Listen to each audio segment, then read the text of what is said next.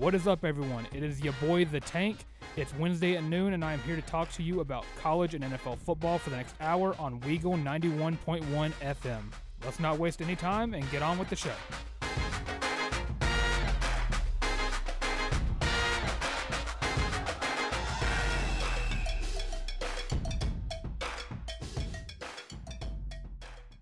What is up, everyone? It is your boy, The Tank. It is a lovely Wednesday afternoon right now. Perfect football weather. It's about 62 degrees. The high is around 70.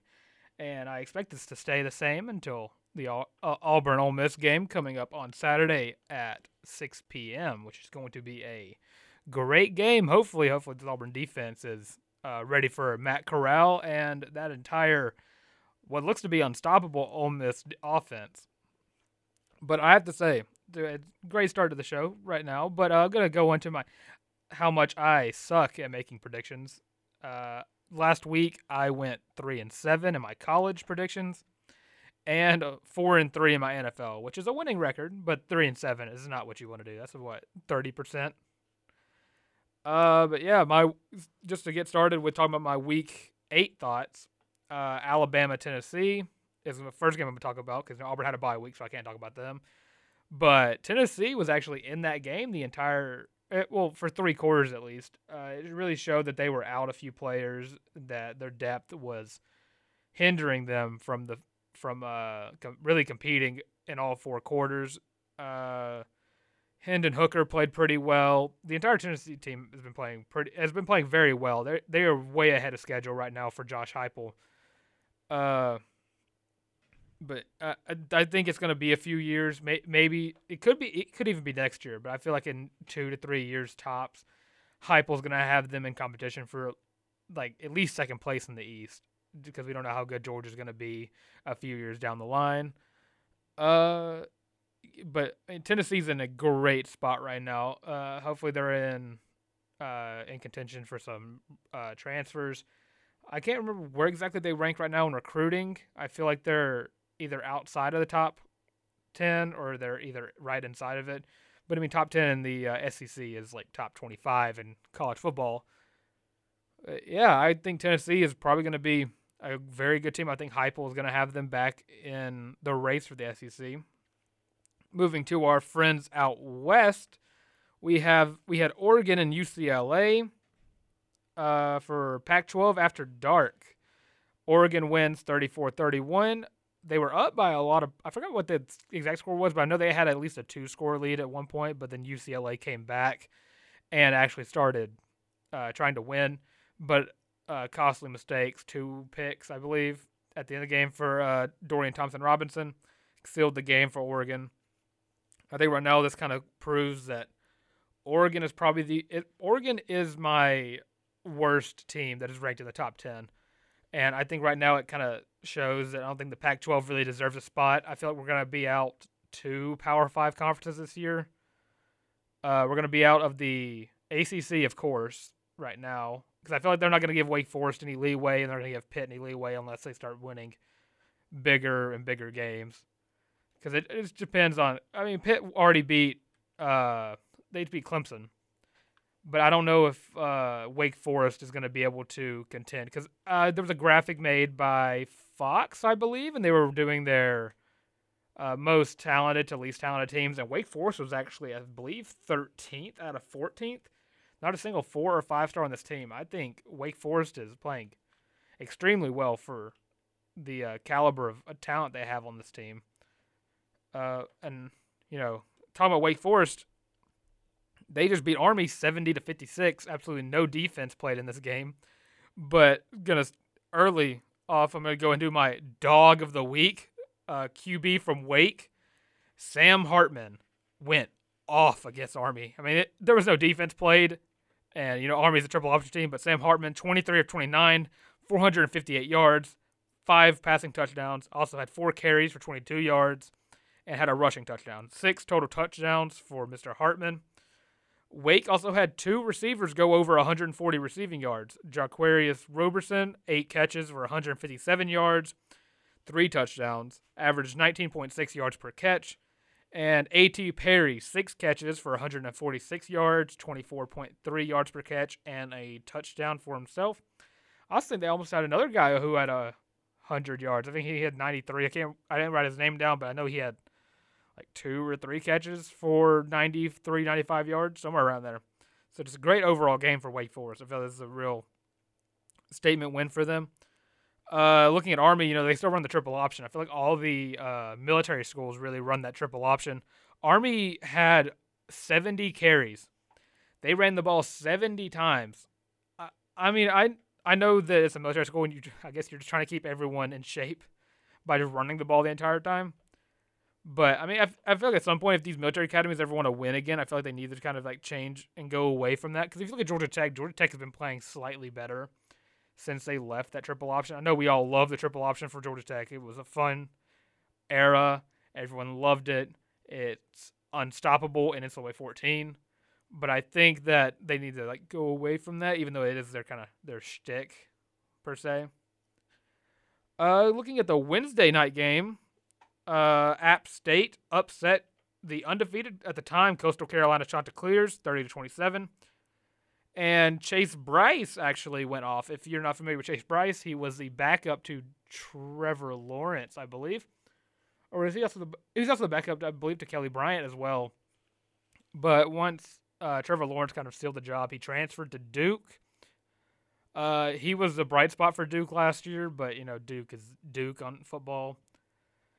So he transferred to App State, and he actually had a pretty good game. He's had a good season, but he had a great game against Coastal Carolina. 18 of 28, 347 yards and two touchdowns. His receiver had 10. His receiver Malik Williams had 10 catches, 206 receiving yards, and a touchdown himself.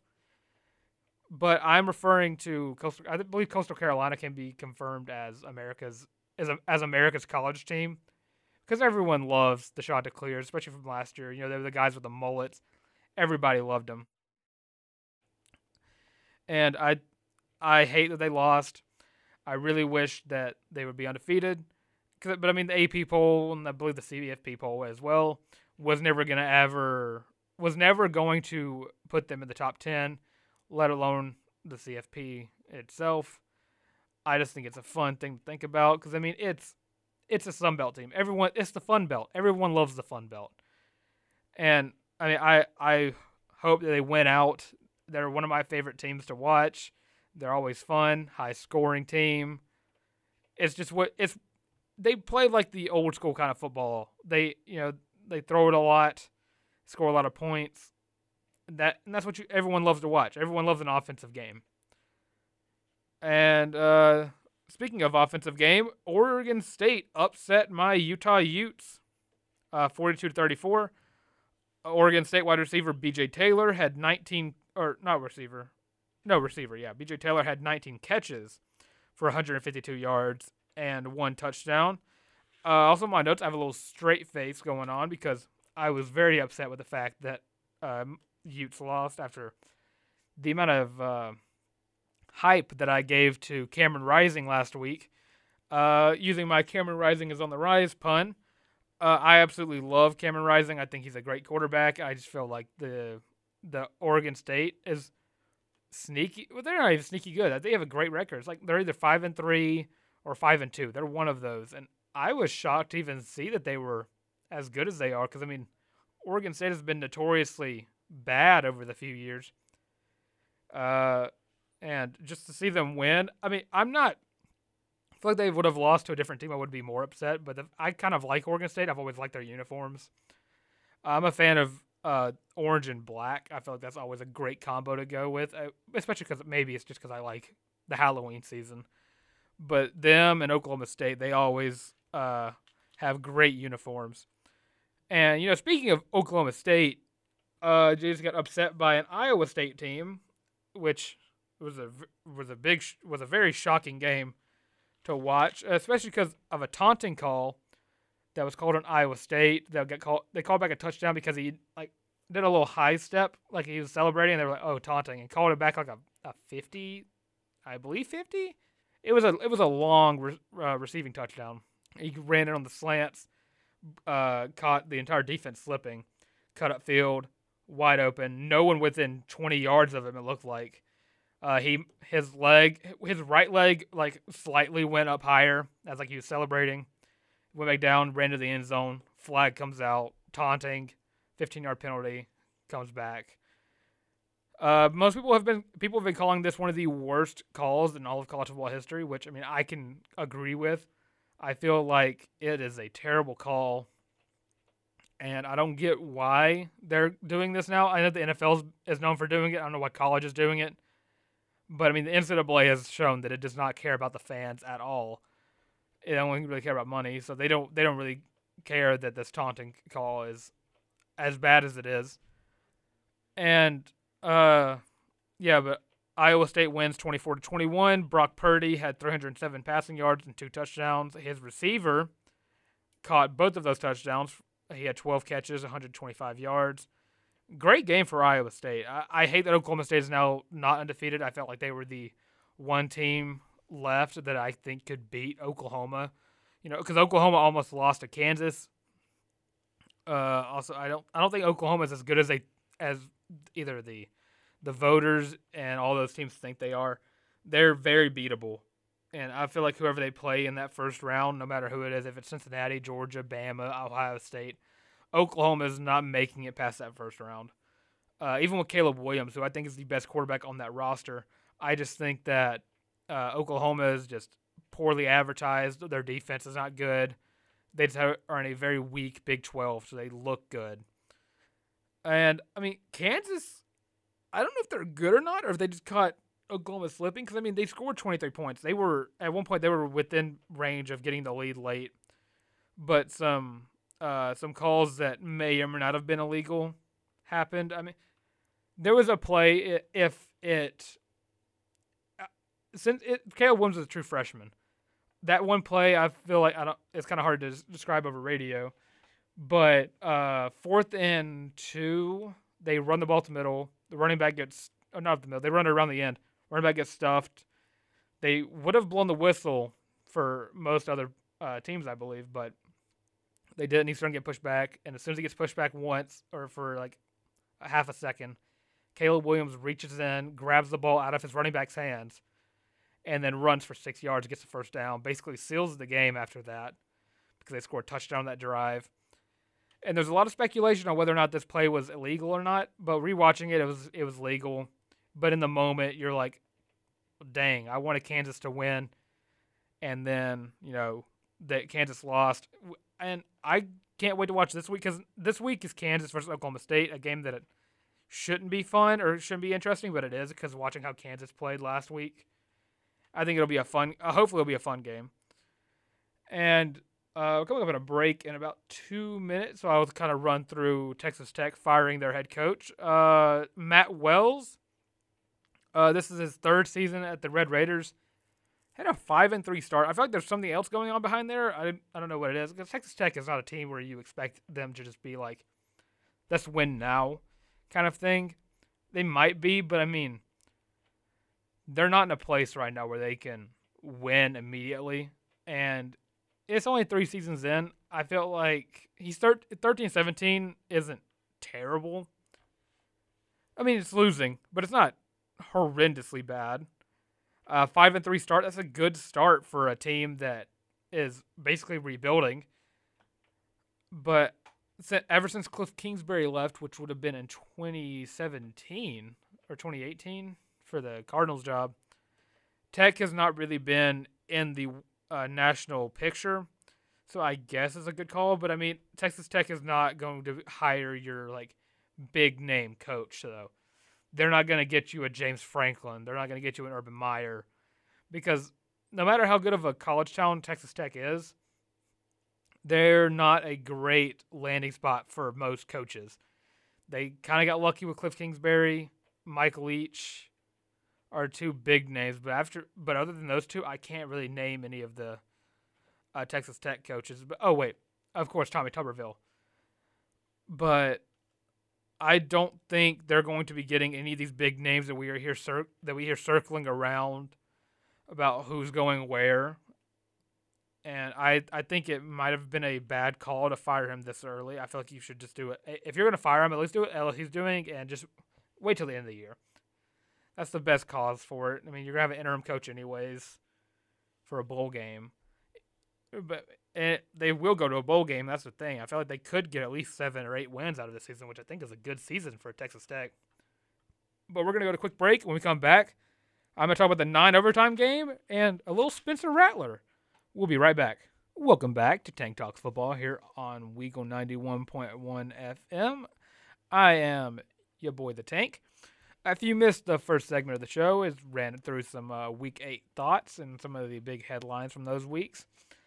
Uh, if you missed that, make sure you catch the podcast wherever you get your podcast. I will upload it around 2.30, but it just depends on when it gets published. So expect it around uh, 2 to 3.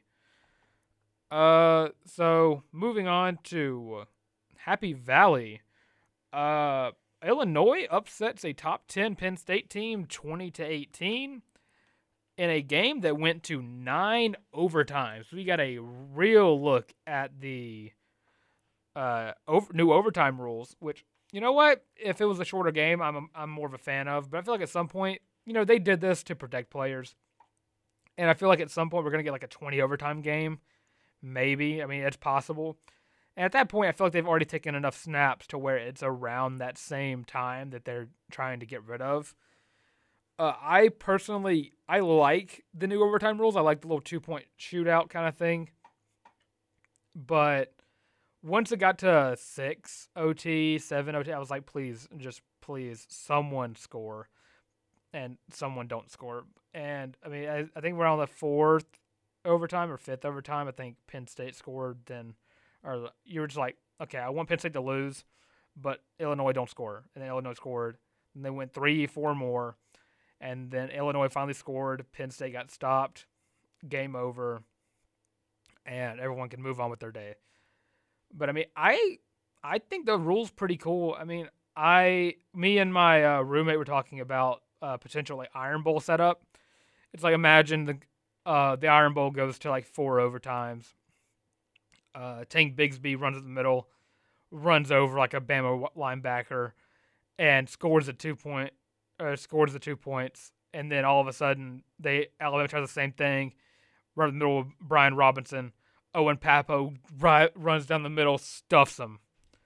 Auburn wins in a five in a four overtime Iron Bowl, which I think would be sick. But I mean, if it went to if it went 9, 10, 11 overtimes, I feel like the at that point you're uh, most students are like sobering up, so it's just not not enjoyable anymore. You're just like, please, someone. You don't care if you lose anymore. If once you get to like that that time, because I mean, it, every other overtime they walk to the other side of the field. So it's just going back and forth, and none of them are running.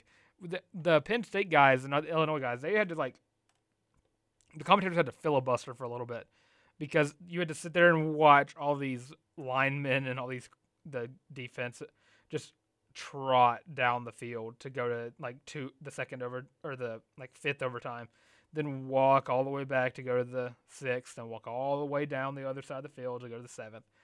It was exhausting. I, at that point, you're putting your more players at risk that way. I believe it. Once I feel like if you're gonna do this, you need to cut it short at some point. I mean, at least go to three overtimes where it's normal. Then start doing the other stuff. Because I mean, at three overtime, people are already tired, and you can just get it over with then uh, mostly. I mean, you because the overtime rules is the first overtime is normal. Second overtime is you got to go for two point conversion. Then third through infinity OT is whenever they're doing the uh, two point shootout, which, like I said before, is fun up until like that double digit one or ninth one for uh, Penn State and Illinois. But luckily, Illinois won, moved Penn State down to 20 great win for the Illini. Moving on to one of the biggest names in college football right now, Spencer Rattler. Uh, he's going. No, he has not announced that he will be transferring, but with his ego, he's not going to want to be a backup. He's going to leave at some point. I feel like they're not really going to give. Uh, he's not going to give Caleb Williams uh, any shot at starting over, or he's not going to give Caleb Williams any trouble uh, in the QB race right now because Spencer, uh, Spencer Rattler's already proved that he is not as as good as advertised as he probably thinks he is. So I used my own opinions plus a few others around the internet to narrow down five teams that I think that Rattler might consider to transfer to going into next season. I have an honorable mention. I'll just throw it out there. I think Ole Miss is an honorable mention. I feel like that's a team that Lane Kiffin would probably try to get him. He he loves those uh, mobile quarterbacks that have a slight ego to them, and you know you get a mobile, uh, uh, okay mobile quarterback with a giant ego. I feel like he just matches Lane Kiffin's. Uh, but at five, I have Tennessee. I feel like Tennessee is probably going to be looking for a quarterback soon. I feel like Hendon Hooker is good, but I don't know how long he'll keep up his uh, streak of being good. I feel like Tennessee have got the opportunity to get Spencer Rattler. They'd probably take it. Just see if jo- just see if Josh Heupel can either redeem him and make him a better quarterback. But yeah, five out of Tennessee at four, and I'm gonna go ahead and do both these four and three. Of the Arizona teams, Arizona Wildcats and the Arizona State Sun Devils. Uh, Rattler is from Arizona. I feel like if he doesn't make it to Oklahoma, Oklahoma has been his uh, the team he committed to since like his sophomore year of high school, I believe, or freshman, somewhere around there. He always knew he was going to go to Oklahoma. Uh, but I feel like if he was going to transfer, he might he could just go back home or go back you know to his home state and play for the Sun Devils either after Jayden Daniels uh, leaves or probably just start immediately for the uh, Wildcats, which I don't think he would do because I think the uh, Wildcats are pretty bad right now. I feel like they're, I don't know if they're winless or if they just have one win. It's one of the two. But I feel like he could make his way back to the, uh, state of Arizona. At two, I have Miami. I feel like another it's another big ego school that he can match. Uh, Manny Diaz is probably going to be on his way out soon, and I feel like De- King is not going to be there next year. Uh, they're going to be looking for a quarterback, and you know, again with the Ole Miss thing, big ego attracts big ego. I feel like Rattler could go there because I mean, there's not going to be a job, or there's not going there's going to be a starting uh, QB com- uh, competition for Miami next year. And at one, I have keeping it with the Wildcats. Uh, got Kentucky. Uh, Will Levis is pretty good, but I think that if they bring in a Rattler, I feel like it'd be it'd be very beneficial to that team.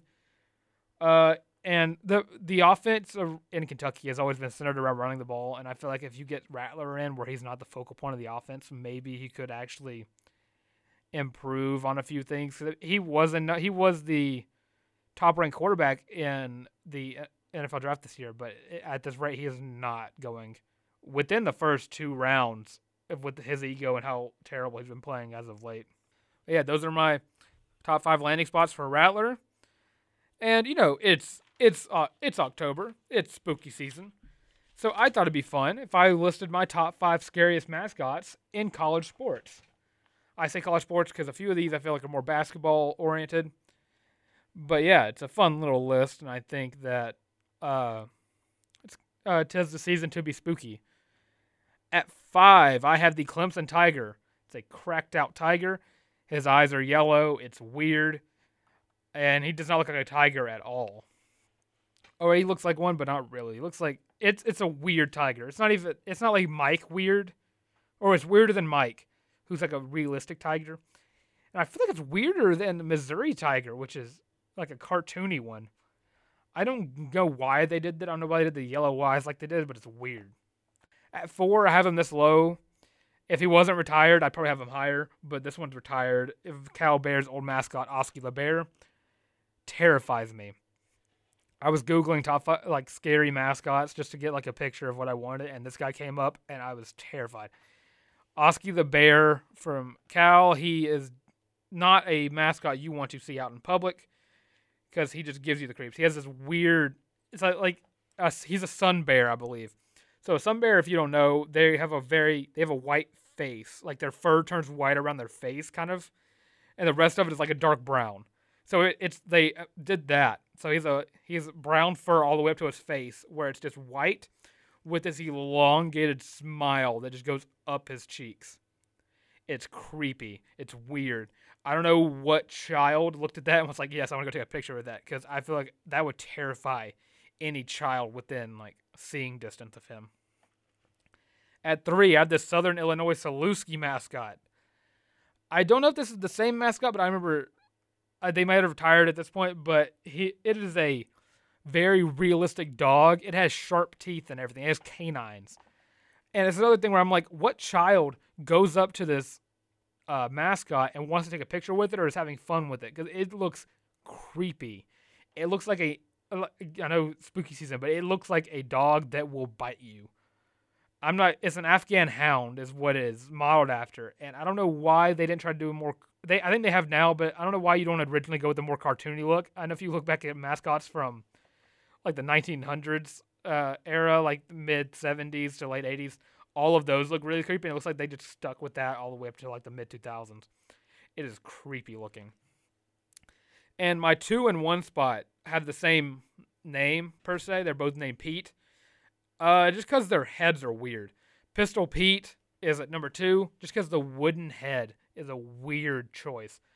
Uh, it's no emotion whatsoever on either of the two, and it just always looks angry. Uh, and I'm not gonna spend too much long on Pistol Pete because uh, they basically look the same. He just he's Purdue Pete with a hat, but Purdue Pete is my number one. He is stone cold in the face, no emotion, emotionless eyes.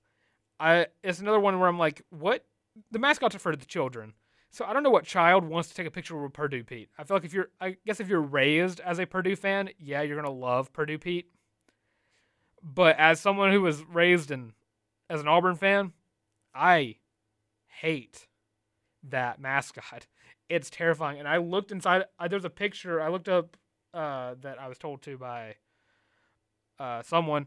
Uh, told, told by Jack. Uh, Jack Hart of Compact Discourse, he told me to look up a picture of him and his the inside of his mask. It is terrifying. I don't know how uh, anyone who could like wear that mask could just enjoy seeing that for three hours at a time, maybe more. That's why I love here about Auburn. We are spoiled with the best mascot in all of sports, really. I feel like if there's any mascot that I could love more than him, it's probably Benny the Bull from Chicago. But if you don't know, uh, Aubie now has a a banner outside the student center of all of his national championships that he's won. Uh, it was a joke on uh, TNT in the morning this past Friday, where we are now a mascot school, which you know is believable. Uh, Aubie has won more national championships than any other mascot. He is the goat of all mascots. And you know we are coming up on a we are about to go to break right now, but whenever I come back, I will talk about the NFL Big week for the NFL this week. We'll be right back. Welcome back to the back half of uh, Tank Talks Football here on Weagle 91.1 FM. Now we're talking a little NFL football. Uh, as you may know, I've said multiple times on my shows that I am a Carolina Panthers fan. I'm going to rant a little bit about my Carolina Panthers because they break my heart every week. We started 3 and 0. We're now 3 and 4. We just lost to the New York Giants 25 to 3. I am hurting every week. I I never get to watch any of the games. I got to watch the overtime game uh, last week at work actually. So I had to watch it on my phone while customers were coming in. Uh, but it hurts every week. I, am also an okay. I'm a Oklahoma City Thunder fan as well. So them being uh, winless as well also hurts. At least I'm a Carolina Hurricanes fan, so that helps. But I honestly I can blame the Texans for most of my pain because they even if they didn't do it on purpose or if they even meant to do it at all, they hurt Christian McCaffrey, which derailed our season.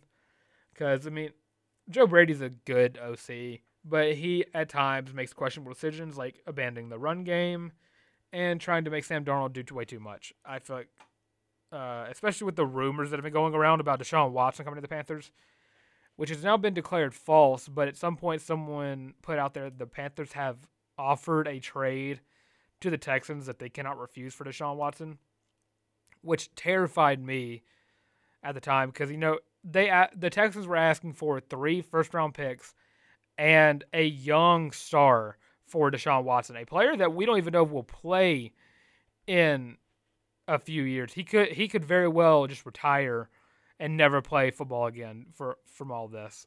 And uh, of course, you know, as a Panthers fan, the young star that comes to mind that could be traded is Christian McCaffrey. And if we traded him, I don't know what I would do. I'd probably just abandon the team because at that point, Chris McCaffrey, I already bought a jersey for him. So if he doesn't play anymore, I'm kind of screwed. So if he would have went it's like it's Cam Newton, I had Cam Newton jersey too for the Panthers, and now he's like a free agent.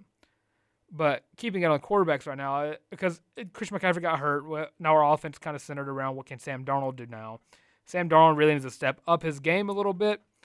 Uh, in seven games, he is 153 of 289, 1,600 yards, seven touchdowns, and eight interceptions. It's not real good for a quarterback that you know was a number two overall pick, and we traded a second round pick for him. Uh, the first three games, he's playing. He's playing great in those first three games. But for these past four games, he's not been playing very well. He's a good running. He, he's been doing pretty well running the ball. 26 carries for 110 yards and five touchdowns. Uh, not a great. Uh, it's pretty good for a, a, quarterback that's more of a pro style guy, but passing wise, he needs to really step up and improve.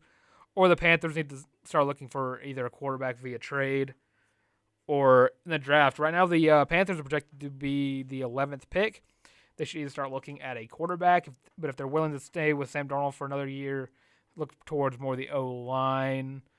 Uh, I don't think defense right now is a necessary move. I feel like unless you can get a good linebacker, but I feel like you can get one of those in any round really. Uh, o line is definitely a key right now, and you know keeping around the NFL draft right now, the quarterbacks have changed. Uh, not well, not tremendously. Well, looking at the thing, yeah, it has. I mean, only one quarterback using Todd McShay's uh, list, he listed his he released his big board today, actually, I believe. Uh, and preseason, his big his uh, top four quarterbacks were Kedon Slovis, Malik Willis, Sam Howell, and Spencer Rattler. Looking at it right now, he uh, Spencer Rattler, Sam Howell, and Kedon Slovis are nowhere to be seen. Malik Willis has moved up to number one. Matt Corral two. Kenny Pickett from Pitt is at three. And at four are my Cincinnati Bearcats quarterback, Desmond Ridder.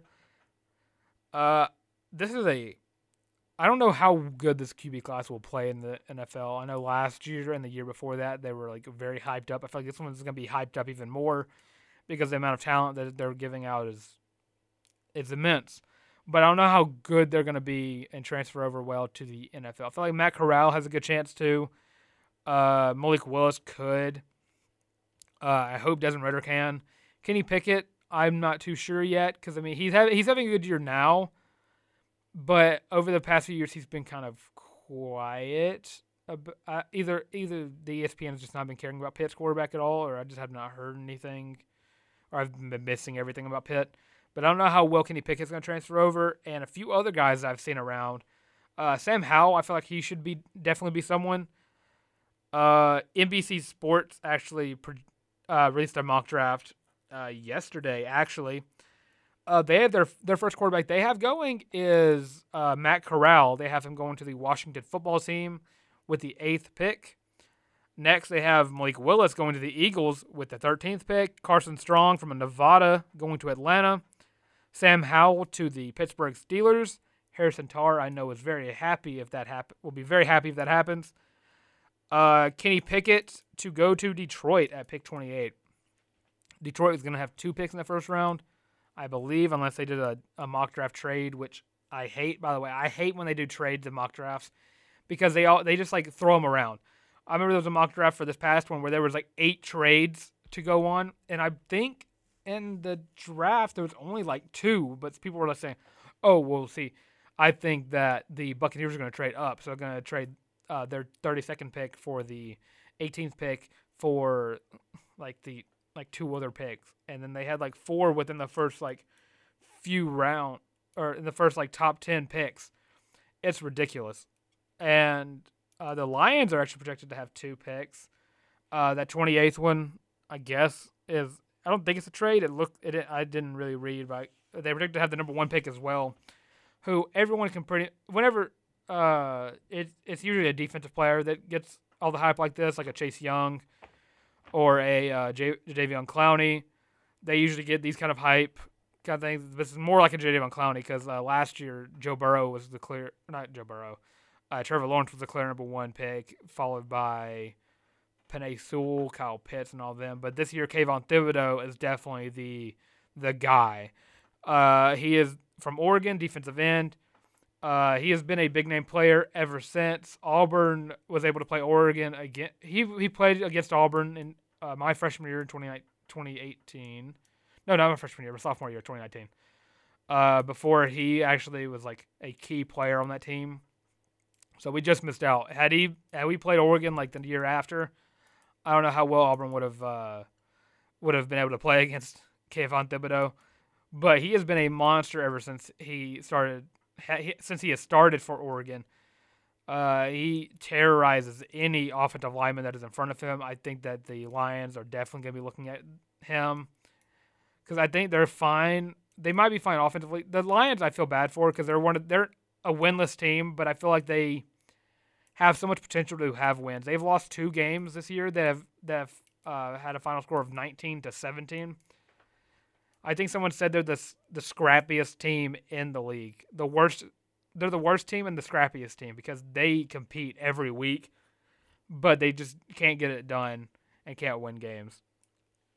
Uh, and going into uh, more news centered stuff, uh, Mike Tomlin got mad with uh, questions about the USC job, saying that no booster could pull him away from Pittsburgh.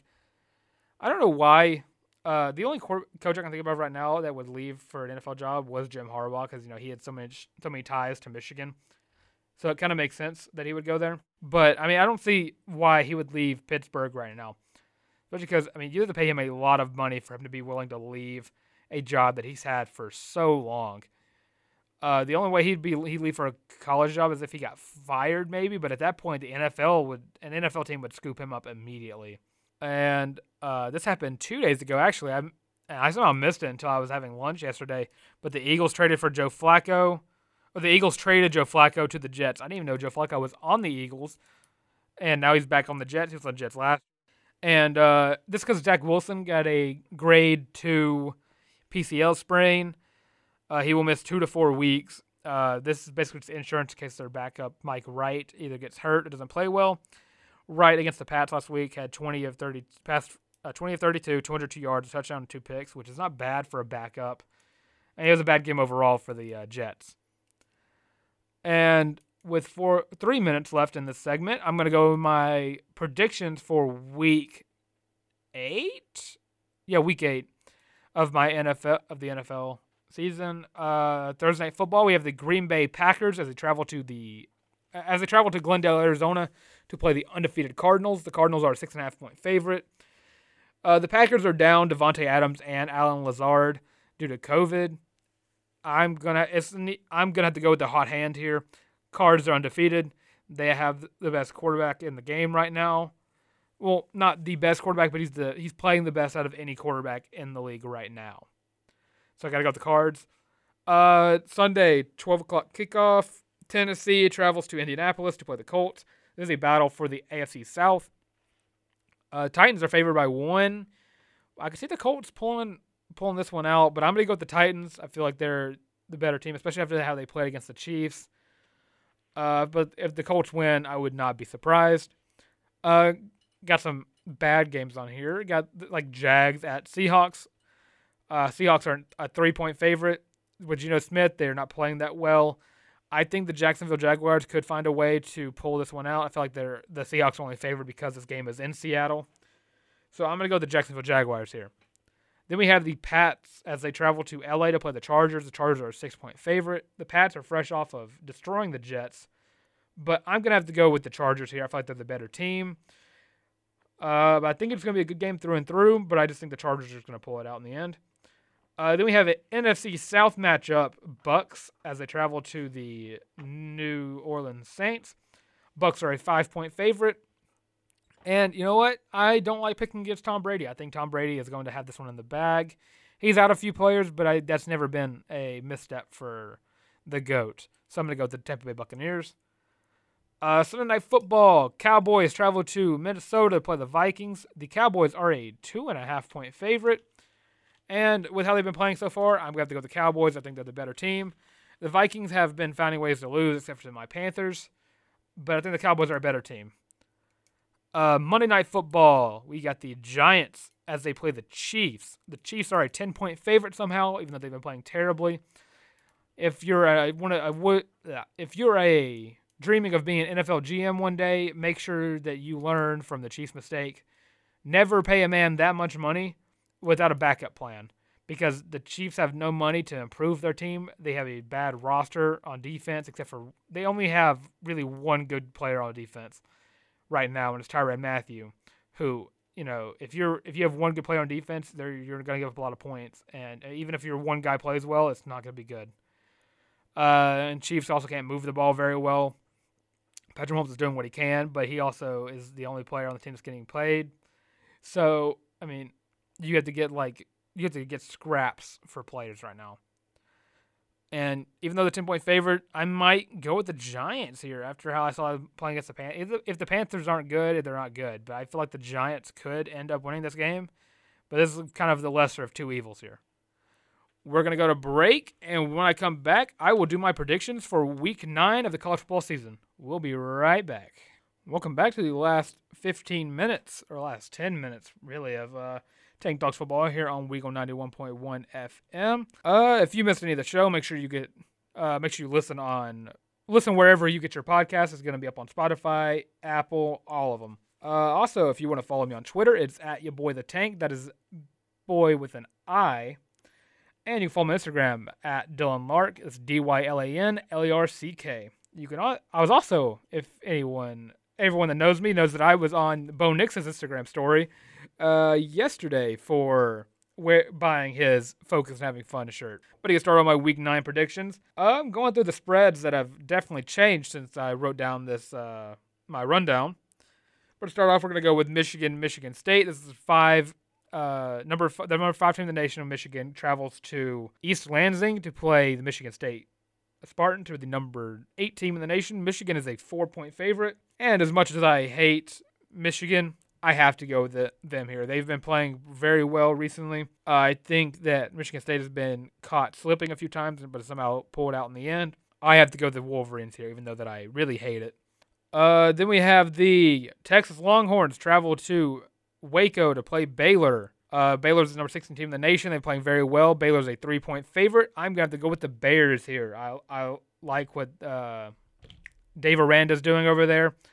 I think their quarterback is better than Casey Thompson. I feel like that, well, not better, but I feel like the key here is the run game. Baylor ran the ball very well last week. Texas ran the ball very well last week. Whoever can rush for more yards is probably going to win this game. And then we have Miami as they travel to Kenny Pickett's uh, team, the number 17 team in the nation. Pitt. Pitt is a nine point favorite. And I'm going to go with the Pitt Panthers here. I think they've been playing very well. They're my favorite to win the ACC right now. And you know what? Yeah, I don't think Miami's doing pretty well. I think Manny Diaz is going to get fired at the end of this year. I think it's a pretty safe call. And I think Miami is going to be one of the top spots for like where coaches want to go. And yeah, well, yeah, I I don't know who they're gonna get. I don't. They might be able to pull like an NFL guy out, or I can't think of any college coaches right now that would be free just to leave wherever they are. And we're going to move on to the SEC on CBS game. We have Florida as they travel to Jacksonville to play the uh, Florida Gators in the largest outdoor cocktail party, I believe is the name, which is a great name for a rivalry. It's way better than Michigan Ohio State's name. But yeah, Georgia is a 14 point favorite, and I think they're going to cover that. I don't think Florida's that good. They don't have a quarterback yet, but I mean, they could catch Georgia slipping, but I don't think they will. So I'm going to go with the Bulldogs here. Uh, then we have our game. Number 10 Ole Miss travels to Jordan Hare Stadium, play the number 18 team in the nation, the Auburn Tigers. Auburn is somehow a two and a half point favorite. I think Auburn wins the game. I have Auburn winning. Auburn needs to get a run game going, though. They need to. Their sec, the wide receivers need to catch the ball like they did last or two weeks ago, and the secondary needs to step up. If all those factors come into play, Auburn could win this game, and I'm going to say that they will. Uh, then we have Kansas at Oklahoma State. Oklahoma State just fresh off a loss to Iowa State. They dropped from I think ninth to eight to fifteenth after that loss. Oklahoma State is a 30 and a half point favorite. I only put this game on here because I think it's interesting because I want to see how Kansas plays against Oklahoma State after they almost could have beaten the Oklahoma Sooners. Then we have the number 20 team in the nation, Penn State, as they travel to Ohio to play the number five team in the nation. Well, I said Michigan's number six team. Ohio State's number five team in the nation. Ohio State, who is now an 18 point favorite as the spread have cha- has changed. I have to go with the Buckeyes here. I don't think Penn State's been that good since they beat Auburn. Uh, their defense has been suspect at times. Their offense isn't really moving the ball like they should. But the Buckeyes, on the other hand, are doing that. I mean, their defense is suspect against like better teams, but their offense has been playing, uh, has been unstoppable as of late. Ever since that, or- the Oregon Ohio State game is very interesting to look at back at now because ever since that game happened, they the winner and loser have been at very opposite trajectories than what you would thought. Oregon winning has been going downhill ever since that game. Ohio State since that game has been uh, going up, which is very odd. You don't really see that a lot from teams, especially top top ranked teams. But yeah, I gotta go with the Buckeyes here. And then we have the UNC Tar Heels travel to Notre Dame. The number Notre Dame is the number eleven team in the nation. They are the they are a three and a half point favorite, I believe. Yep, three and a half point favorite. But you know me, I'm not picking Notre Dame to win any game. So I'm going to go the Tar Heels. I think the off their offense is unstoppable. I feel like Notre Dame isn't able to get pressure as much as they want. And I don't know if they're going to be out Kyle Hamilton, but I think if they are, that's going to be a big key to this game. Uh, Sam Howell has been playing very well. He's been sneaky good ever since because UNC's not playing well, but Sam Howell's playing well, even though he's on track to get sacked over 50 times. Then we have Pac-12 after dark. We have UCLA as they travel to the Utah Utes. Utah is a four and a half point favorite, now moving up to a six and a half point favorite, which is shocking. But I'm gonna have to go. You know what? I'm gonna change up what I said on my podcast. I'm gonna go with the Utes here. Cameron Rising is on the rise. He is uh, has 11 touchdowns with two interceptions since he's been starting. I'm gonna go with the Utes. I think they take take down the Bruins. The Bruins have a better record, but I don't know what is making the spread go up as high as it is. And finally, I have the Mountain West. Uh, Fresno State travels to San Diego to play the Aztecs. The Aztecs are undefeated. They're the number 21 team in the nation. I have to go with the Aztecs here. Even though they're one point, this game could go either way. And Fresno State already made me mad last week by beating Nevada. So yeah, those are my predictions. Hopefully, I do better than three and seven, which doesn't sound hard to do, but I very well could just go two and eight. But yeah, that's all the time I have here today. I will see all of you guys next week.